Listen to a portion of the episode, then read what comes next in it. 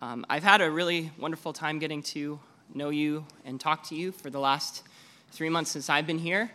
And one of my favorite topics that's been fun to speak with so many of you has been on reading and just the opportunity that we have, particularly in Christian biographies, to be able to see the way that God has worked in so many people before us who are our brothers and sisters in the faith, and how God worked out his good and perfect plan for their lives, just like he's working out for our lives. And at least one biography I'd love to recommend to you this morning is a biography called For the Glory. And For the Glory is about a Scottish man named Eric Liddell. Many of you may have heard of his name before from his 1924 Olympic appearance, in which he decided, because of his religious convictions, his Christian convictions, not to run on Sundays. Or maybe you don't even know it, but that song from that movie in 1981 about his life, Chariots of Fire, the theme song is often stuck in many people's heads. If you want to know it, I will not sing it for you now. You can ask the person beside you if they know that theme song. But one thing that's so encouraging about that biography is the fact that Eric Liddell had an impeccable testimony. No matter where he was and no matter who spoke about him, his testimony was always one of vivacious character, a character that loved God above everything else and was committed to obey him and love him in any way that he could. One such commendation that I thought was very interesting explained the interaction that he had, this man, with Eric Liddell, and explained him in this way. He said that Eric spoke with a charming Scottish brogue, and more than anyone I have ever known, he typified the joyful Christian life. He had a marvelous sense of humor. He was full of laughter and practical jokes, but always in good taste. His voice was nothing special, but how he loved to sing, particularly the grand old hymns of faith. Two of his favorites were God Who Touches Earth with Beauty and There Is a Wideness in God's Mercy. He was no great orator by any means, but he had a way of riveting his listeners with those marvelous, clear blue eyes of his. Yes, that's what I remember most about him as he spoke, those wonderful eyes and how they would twinkle. That kind of description kind of seems interesting. It almost sounds like these two guys are holding hands, walking through a meadow, just being friends, just enjoying the Christian life in some beautiful green Scottish plain somewhere. But the reality is that this man speaking was a Christian missionary, and he actually met him, and the only time that he ever experienced with him was actually while they were both imprisoned in a Japanese internment camp in the early 1940s. And that testimony was taken while they were there during that time. Because the truth is, not many people know that after that 1924 Olympic appearance that Eric Liddell made, instead of returning back to the Olympics 4 years later, he became a missionary in China. He determined that the call of his life was to teach the people about Jesus Christ. Originally, he actually brought his whole family, his very young family, with him. But when things became very volatile between China and Japan, he sent them home. And that was a very good thing, because not very long after he had sent them home, he was captured, and he was put into a Japanese internment camp, and he was there until he died in 1945. That situation was a very horrendous one, but as I just read for you, his testimony during that period was one of an incredible kind of discipline. During that period, he organized sports, usually acting as a referee, mainly for children. He created recreational activities, and most importantly, he preached to the people in that camp on a weekly basis. Though he never saw his own family again, the children in that camp went on later to explain, after being freed from that camp, that Eric was the father that they did not have during their time there. But his greatest discipline was seen in the fact that one of his roommates would wake him up every single morning, and they would go through the Word of God, and they would pray for the success of the coming day in giving glory to Christ. Now, often reading these kinds of stories, our first thought, I can tell you for a fact, my first thought is that I could never be that kind of person. I could never be that kind of superhuman Christian force that someone like Eric Liddell was. But the reality is that that's a very, very dangerous thing to think. And that's a lie. It's not true. And the reason it's not true is because the means by which he was able to have strength in overwhelming situations is the same means of grace that's available to us. What it really is, what their key was, is that Eric Liddell, like so many faithful Christian saints before him, had a kind of perspective. He had a spiritual, godly, faithful perspective in which he saw persecution and any other distraction to seeing God was actually revealing more and more of God's grace to him in every circumstance. And Eric Liddell wasn't the only person who did this. The greatest example that we have in Scripture is that of the Apostle Paul. Today we're going to be in the book of 2 Corinthians, and if you'd like to turn there now, you can. 2 Corinthians chapter 4 is where we're going to land. But Eric Liddell is such an interesting example so many years later of the same kind of tenacity that the Apostle Paul had, which is probably proved in no better place in Scripture, maybe outside of the book of Acts, than in the letter of 2 Corinthians. In 2 Corinthians, we see Paul at his most weary, his most worn out. His desire to be faithful to the Corinthians in bringing their sin before them and teaching them the Word of God has resulted in a couple of his correspondences, his couple of his letters, leaving the Corinthian church very sad. They've had hurt feelings. And along with that, confidence in Paul's leadership over them is at an all-time low.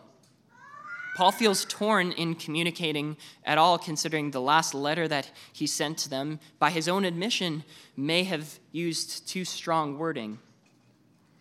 And even though he remembers them in his prayers, and it brings him turmoil every time he thinks about his relationship with them, he has to write to them.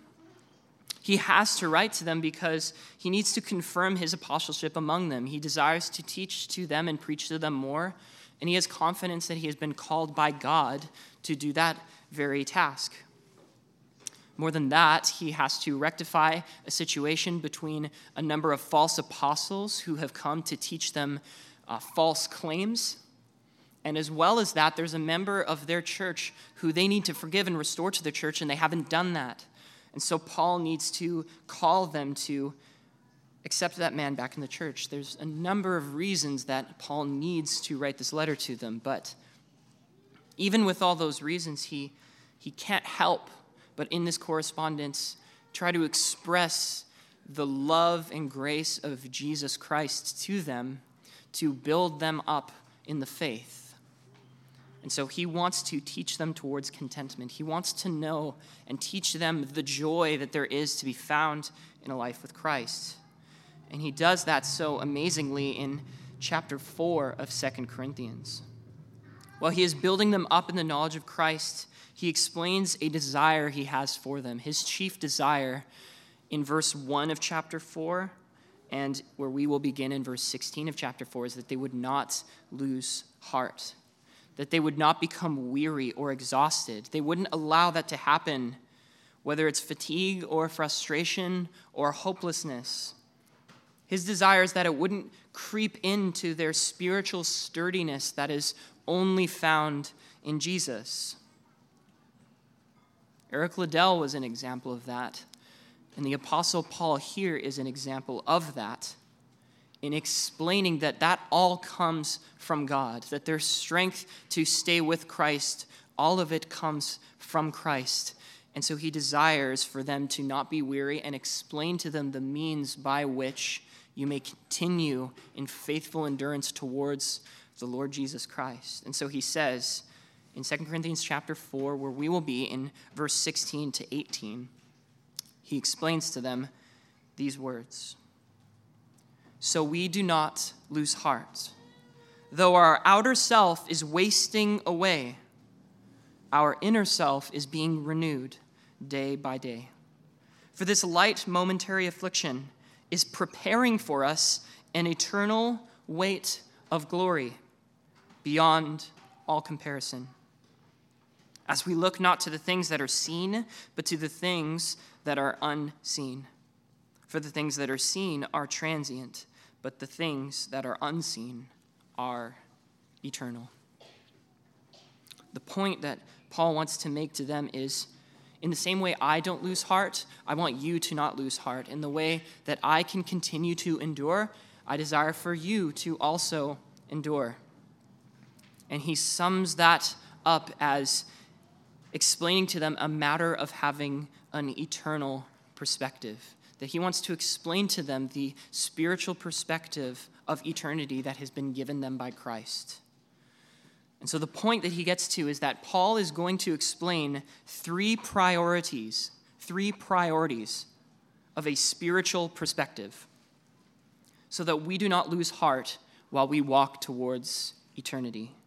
Paul explains three priorities of a spiritual perspective so that we do not lose heart while walking towards eternity. And so he breaks these down very simply in three verses, so we'll go through each of them one by one, starting in verse 16, in which the way he explains the spiritual perspective is in the observance of the inward over the outward. Observe the inward over the outward. Verse 16 again says, though our outer self is wasting away, our inner self is being renewed day by day. The fact that death is inevitable is something that is explained and attested to very well in Scripture. Job, who was an excellent example of faithfulness, though he went through such troubling periods in his own life, prayed this very thing to God in Job 14:5, where he said, man's days are determined, and the number of his months is with you, and you have appointed his limits that he cannot pass. However, Paul in our text readily admits that the fear of death is still very relevant.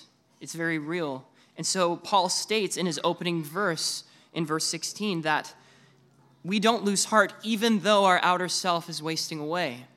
And the implication is that our mortality, the reality of death, is a distraction along this Christian life. When our bones ache and our bodies start to function less well than they once did, doubt might creep in. Paul considers this in his own life, and he readily tells the Corinthians that this is a part of life, but mortality is uncomfortable. People outside of the Christian faith, as we well know, will readily distract themselves from this by any means necessary. That this life is supposed to be lived in a way in which pleasure can be gained and taken, and whatever happens after death is going to be pushed aside, but it never ever goes away. We are wasting away because we are mortal, and that is frightening. And we might ask ourselves in the Christian life, when am I closer to the end? When am I 1 year away? When am I 1 month? When am I 1 year? And as Christians, our desire would be that one day we would desire to tell God that we've lived our life well, that we've used our days well.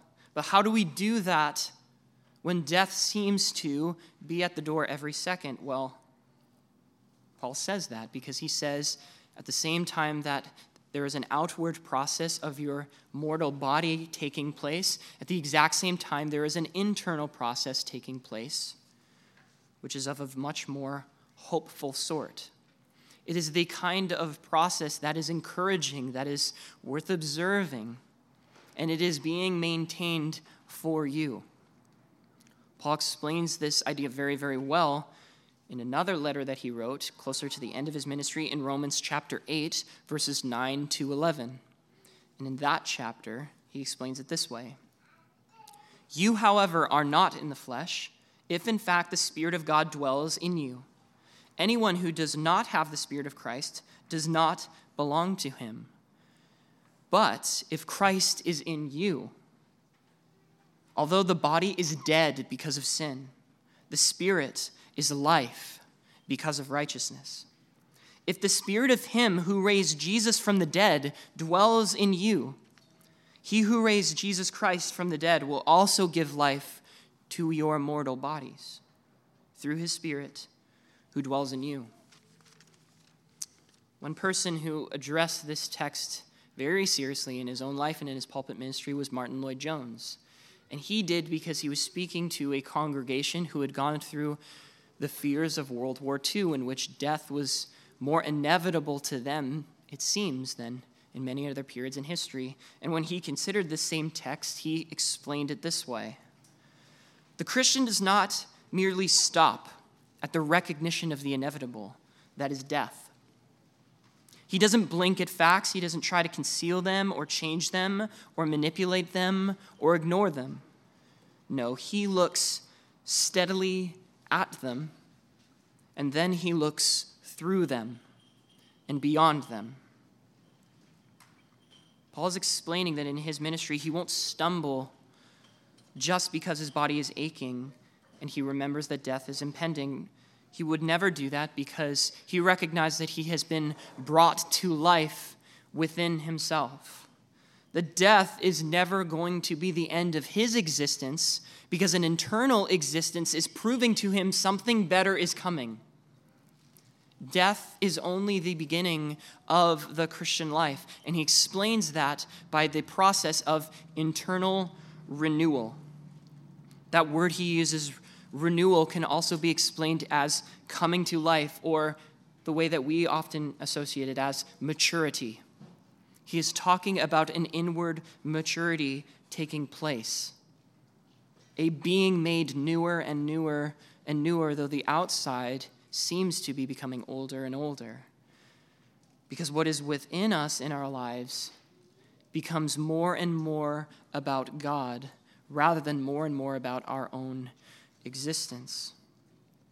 The other place, only one other place, in which that word renewal is used is in Colossians chapter 3, verse 10, where Paul puts it this way: "That we, that is Christians, have put on the new self, which is being renewed in knowledge after the image of its creator." And Paul is trying to explain what inner renewal looks like. Renewal looks like a person in their very soul, in their very being, simply put, cherishing the incomparability of Christ, cherishing and being thankful for the relationship that Christ has bought for them with his own blood. That at the price of his death, we would no longer fear death because death is not the end of our existence. And that in this life, whatever is going to happen will happen as a response and process of the outer ordainment of God, that everything is in his hands, and our only job is to appreciate that though everything around us might be dying, we are growing and growing and growing into a greater knowledge of Jesus Christ. And that is a comfort. That is a contentment. And that truly, especially now, is the question for us in our personal lives, which is it comforting to consider the renewal of your soul? Maybe a better way to say it is your greatest comfort in your life the fact that your soul is being renewed? You'll notice that he contrasts that with the outer and everything outside of the soul, because Paul is trying to make a point that so much of our lives and every work that we do tends to be the maintenance of what is outside of ourselves, whether it be our jobs and our families, whatever it is. And Paul's not denying that those are bad things, but what he's saying is that there tends to be a deprioritization of what is going on in our souls, and rather a prioritization of what is happening outside of ourselves. And so what he is saying is that the perspective of how life should be lived is a spiritual one rather than a physical one. It is one in which our spirit-renewed souls do everything from the standpoint of thankfulness for what God is doing within. And nothing can really be done, and nothing can be truly maintained the way God desires us to maintain it if it doesn't begin with a maintenance of what is going on inside. and that everything in our lives would go back to the glory of Christ and what he has done for us in our souls, the process that he has begun in us. And that idea could jump off into many, many different points about what renewal looks like, but Paul wants to make a particular point of one thing. Now, it might be easy for the Christian to consider death either a far-off possibility or maybe no fear of death because of what we have in Christ. But the point is that most Christians don't actually fear death, maybe. What they fear is the road going towards death. They fear the pain and the afflictions that are going to happen now up until death. And so because of that reality, Paul immediately switches gears and wants to talk about that. And he wants to address that part of the spiritual perspective. And so in verse 17, he switches gears and he explains to them the main tenet of spiritual perspective being that we need to remember afflictions are preparing us. We need to remember that our afflictions are preparing us. Verse 17 says this, "For this light momentary affliction is preparing for us an eternal weight of glory beyond all comparison."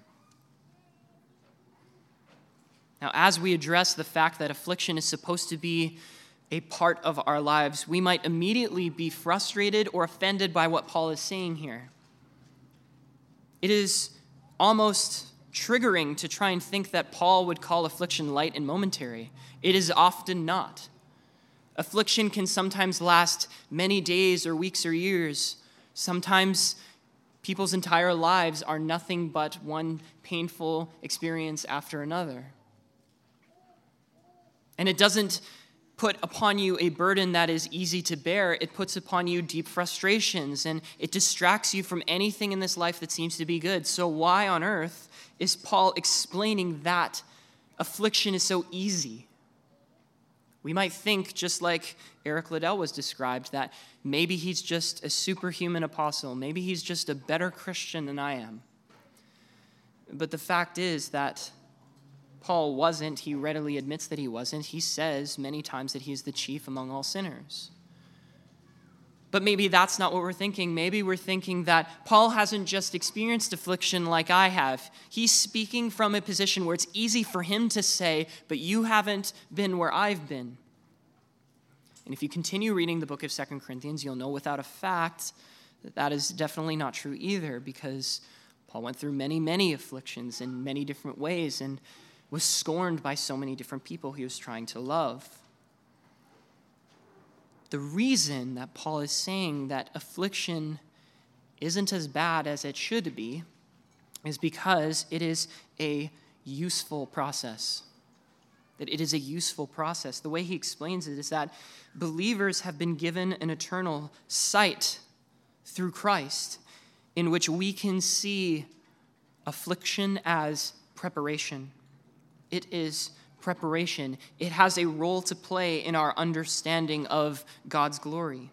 That whatever the process is going to be internally, it is a process in which affliction is necessary.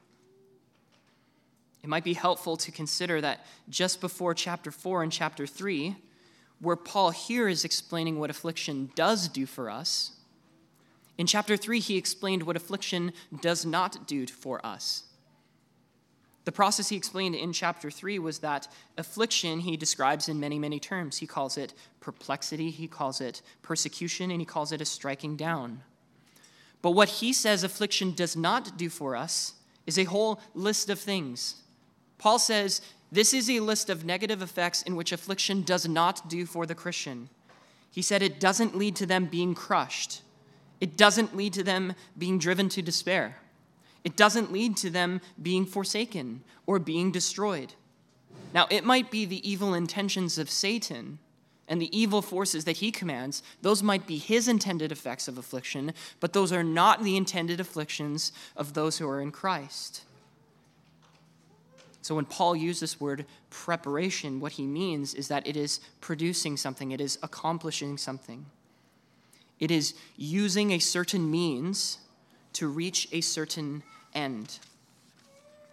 And Paul explains this very well in another section of Scripture in Romans chapter 5, verses 3-5, where he uses the exact same word in this sense.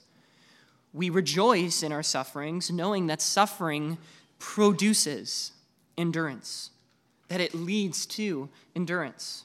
And endurance produces character, and character produces hope. And hope does not put us to shame because God's love has been poured into our hearts through the Holy Spirit who has been given us. The way that you might see Paul is explaining this process is one of a shaping. It is shaping us to be a better believer. Famous artist of the High Renaissance period, Michelangelo, once talked about shaping a piece of marble, sculpting in this sense. The way he said it is, the more that a marble wastes, the more that the statue grows. Now, we might not want to consider ourselves in the Christian life as a piece of marble being hammered and chiseled by the forces of this world, but the reality is that that process is necessary to make us something God intends for us. So Paul begins to explain that the reason that he sees that affliction doesn't have a negative effect on his life is because it doesn't take him further away from Christ. It actually leads him closer to Christ. He starts to see a greater vision of the way that Christ is making him endure, that it is making him last, that his power to preserve him in affliction is so much greater than the affliction itself. But what it is really doing for him, it is drawing him to a closer and closer understanding of what he describes as the eternal weight of glory. The key word there is weight. The idea of weight is the fact that many trade cities throughout the Roman Empire would show the worth or the value of something, usually gold or silver bars of metal. They would determine their worth by their literal weightiness. They would put them on a scale and compare them to other weights, and that is how they would determine the worth of an object. And so Paul is just doing this, he says, in an eternal sense. He is explaining how much glory is worth. And the way he does it is he brings out these two scales, and on one side is affliction and all of its negative effects and its power to destroy a person and to lead them away from Christ. He puts that on one side of the scale. But then the glory of God is revealed on the other side of the scale, and there's no competition. The scale just breaks. And there's nothing, absolutely nothing, that can be put on that other side of the scale, whether it be affliction or any other thing in this world, that can compare with this worth that lasts forever, that is immeasurable compared with anything else. And this might be important for us to understand because we are going to speak with people, or we are the people ourselves who have witnessed affliction and suffering. And the first reaction of someone who is not a believer might be to come up to you and say, that's easy for you to just put some nice theological stamp upon my suffering and tell me it's all okay, but it's not. You don't understand where I've been. But the point is that we are not trying to explain their pain away. What we are trying to do is put up their pain and their comfort in this life versus the worth of glory. And the reason this seems to be so powerful is because we have such a demeaning and devaluing of the worth of glory. Glory in our affliction just often seems like it's worth so much less than it's really worth. Because a sight of Christ and who he is and what he has done is being explained as such a great sight that affliction seems to be a welcome advantage to us relying on the power of Christ more and more. Paul knows this reality very well, even at the end of his letter to the Corinthians. If they're thinking that, he explains, I've thought that before too. And he says in chapter 12 that I have gone to God and I have said, please take my pain away, which he describes as a thorn in the flesh. And the response that God has given him was this. that God has said, my grace is sufficient for you, for my power is made perfect in weakness. And that simple explanation from God did not frustrate Paul. It didn't hurt his feelings. Rather, it changed his perspective to respond this way. Therefore, I boast all the more gladly for my weaknesses, so that the power of Christ may rest upon me. For the sake of Christ, then, I am content with weaknesses, insults, hardships, persecutions, and calamities. For when I am weak, I am strong. It is the inward understanding of how more and more and more worthy is Christ that whatever means possible brings us to a better recognition of him than all the better. Realizing the worth of the glory of God is worth hardship, because affliction builds for us a dependence upon God, which demonstrates his glory in power and grace towards us. And if we didn't have affliction, then we would depend on our own strength and our own glory. And that will never, ever bring us through affliction. And it certainly won't prepare anything in us. Because when you understand the worth of glory, you want to not only see it, but you want to be with it. Because the glory revealed in Jesus Christ is one of a relationship that we would get to by whatever means necessary. And so what affliction does is it reveals to us a longing to be with that glory. It reveals to us a longing to be with Christ. That's the way the Apostle Peter saw it after all that he went through in the affliction of his life, in speaking to his people and writing a letter to his people, trying to comfort them in the afflictions that they had with the Roman Empire, who is lighting homes on fire and the government blaming it on Christians.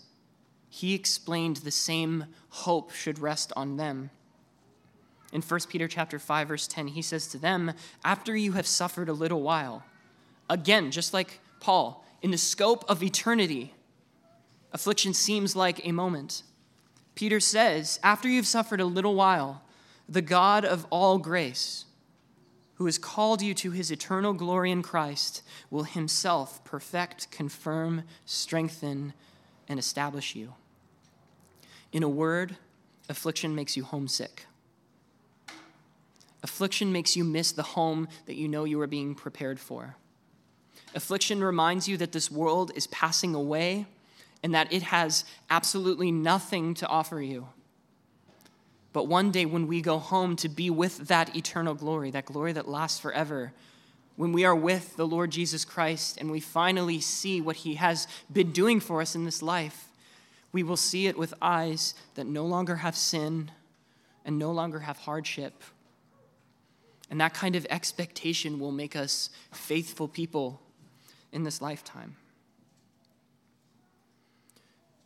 The problem that we tend to find is that when we think of maturity and this kind of inward renewal, we think of it as, I just need to learn more and more. Being a mature Christian means I just need to learn more and more and more. That new truth is the way to new renewal. But really, all Paul is trying to say in one simple sentence is that what actually demonstrates the maturity of a believer, what really contributes to their endurance in this life, is simply from valuing the truth that they already know, from valuing the strength that is to be found in Christ. That the idea of God's strength being sufficient for you is a truth that you can think of every single day, and it will become sweeter and more profound and more encouraging to you every single day. Of course, we develop and grow in our knowledge of who Christ is, but we don't demean the knowledge that we already have of him. Understanding the eternal weight of glory that is beyond all comparison, that is beyond anything else in this world, is such a good hope that it will keep you to endure throughout the rest of our life. It is the reminder that Christ's exaltation is worth any affliction.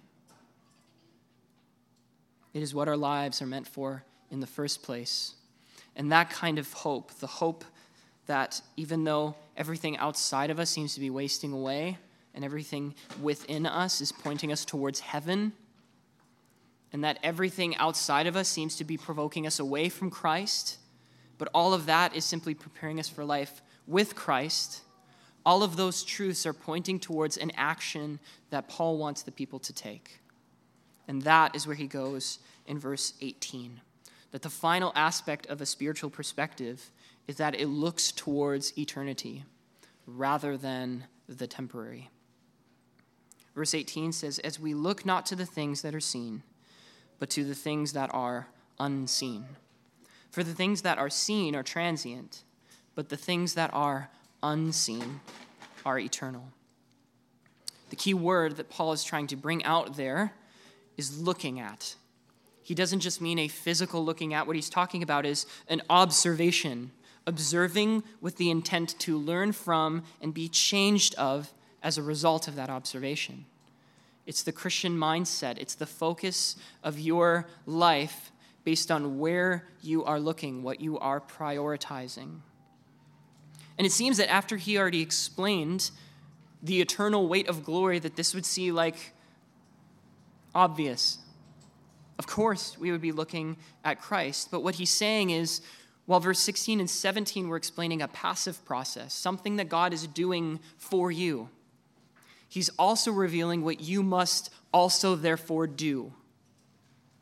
The way that John Murray explained this very helpfully is that God works in us as we also work.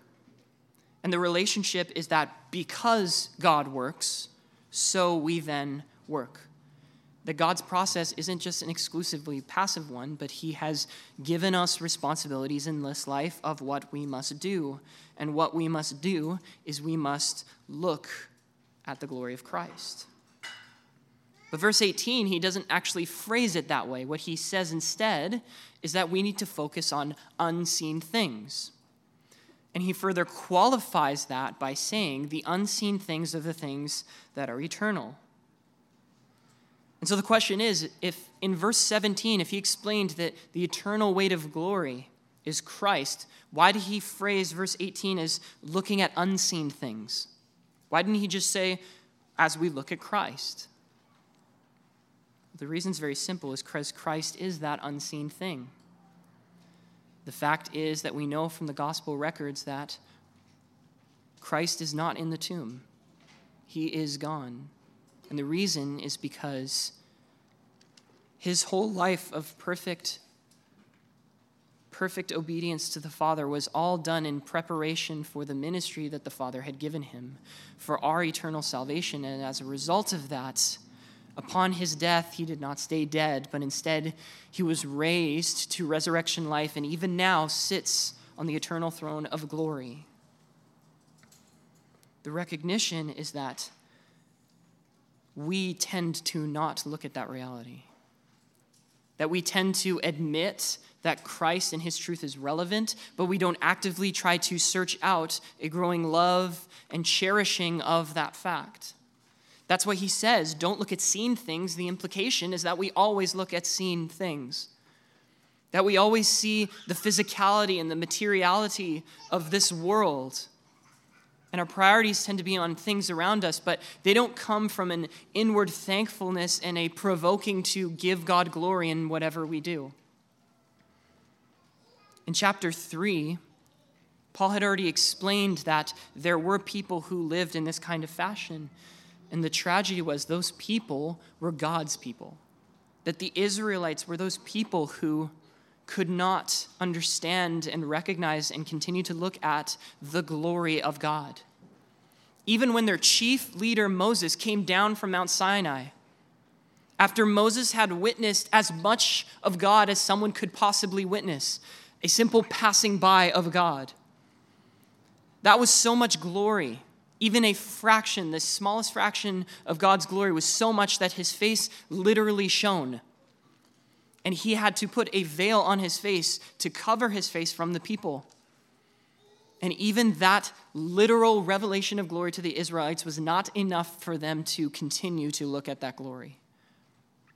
And so Paul explains with that explanation, with that description of the Israelite history, that just as there was a veil on Moses, so there was a veil on the hearts of the Israelites. They were blinded by their sin because they desired to look at and to indulge in their sin. And so because of that, we might ask ourselves, how can we have a better mindset than that? How can we do any better? And Paul has already explained that in chapter 3 as well, because after going through an explanation of the Israelites, he says very clearly in chapter 3, verse 14, that through Christ, the veil is taken away. Through Christ, the veil is taken away. And he continues 2 verses later in verse 16 by saying, when one turns to the Lord, the veil is removed. That the renewal of your souls has also and already taken place, so that you now have the ability to look at Christ. You have the ability to observe the glory of God. And even though just as Moses could not fully see God, and the Bible says no one can see God, the point is that we can see the eternal weight of glory of Christ. That Christ has made God known. That in seeing Christ, we see God. Colossians 1:15 says that Christ is the image of the invisible God. And John begins his gospel account of Jesus Christ's life by saying in verse 18, no one has ever seen God, but the only God, speaking of Christ, who is at the Father's side, he has made him known. It is at looking at Christ that we see the beauty and experience of the glory of God fully, and therefore are drawn towards continual observance of that glory. And so he sums up that thought in chapter 3, verse 18 by saying this, and we all with unveiled face, beholding, that is looking upon the glory of the Lord, are being transformed into that same image from one degree of glory to another. God has promised us that as you look more and more upon Christ, as your mindset is focused more and more upon Christ, you will be more and more transformed to understand its worth. That you will be more encouraged and invigorated and enthusiastic about giving glory to God. And that's important for us because that's why he explains it with that contrasting idea of the things that are seen. He is asking the Christian to compare that which is unseen to that which is seen. The psalmist had his certain plea in Psalm 119, verse 37, by saying this, turn my eyes from looking at worthless things and give me life in your ways. Now, none of us do this perfectly, but the question that we have to ask ourselves is, what am I looking at? What am I devoting my attention to? What am I finding value and worth in? Because none of it will have any worth or any value if it is not eternal. It is good for us to be responsible to the priorities and the responsibilities that have been given on our life, but they are not glorifying to God if our doing of them doesn't come from a longing to glorify God in them. That all of those things, when you are looking at your job, when you are looking at your family, when you are looking at your hobbies or your interests, that must also happen while you are simultaneously looking at Christ and the worth that he provides to this life is that which can endure any fear and any affliction that is in the way. So before completing this thought, and thinking of the examples that we have before us, I'd like to bring one other example to you, which is a man named John Rogers. John Rogers was a man who was friends with and actually received the testimony of the gospel of Jesus Christ from William Tyndale.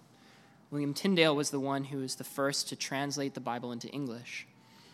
And after William Tyndale was arrested and burned at the stake for doing such a thing, John Rogers fled and took the notes that he had made and spent the rest of his life creating commentaries and concordances that would help people understand the glory of God better and better.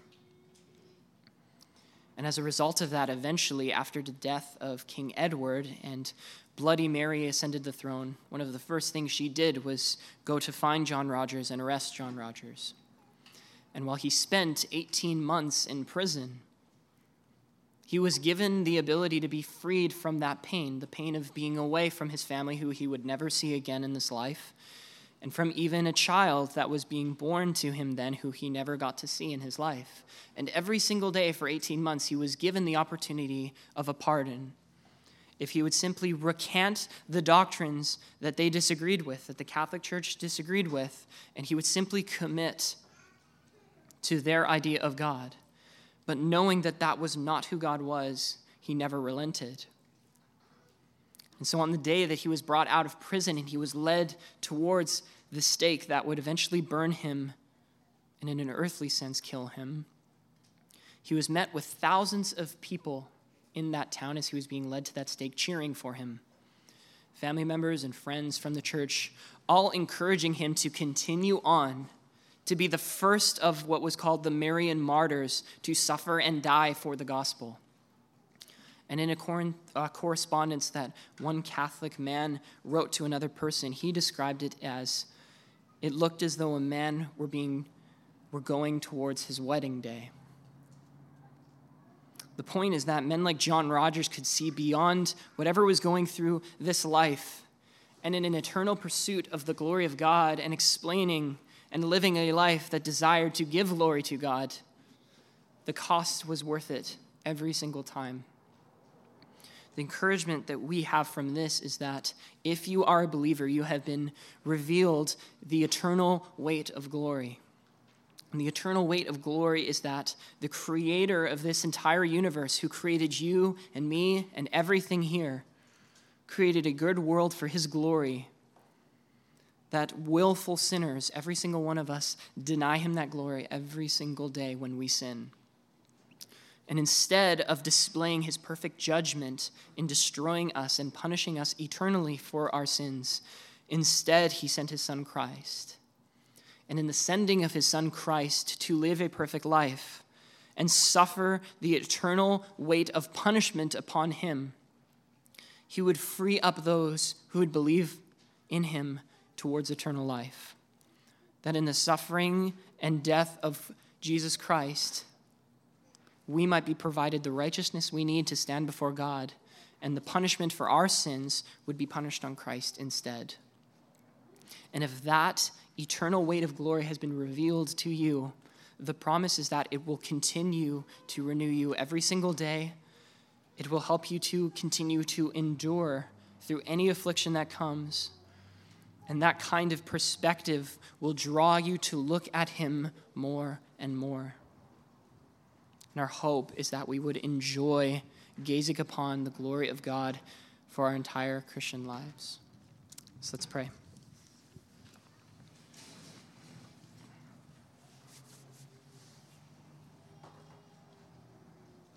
Father, it is hard to imagine that we would ever know you or have a relationship with you if we truly estimate the worth that you are due.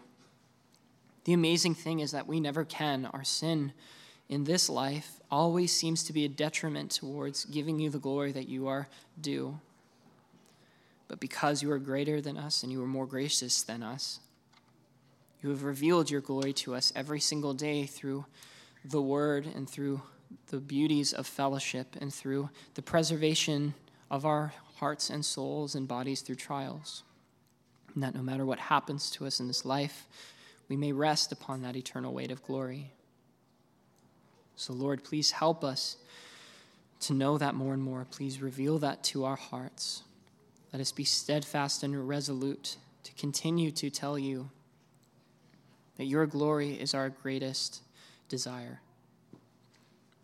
Please be brighter to our hearts that we may look at you more and more. Thank you for this time, Lord, and we pray this in your name. Amen.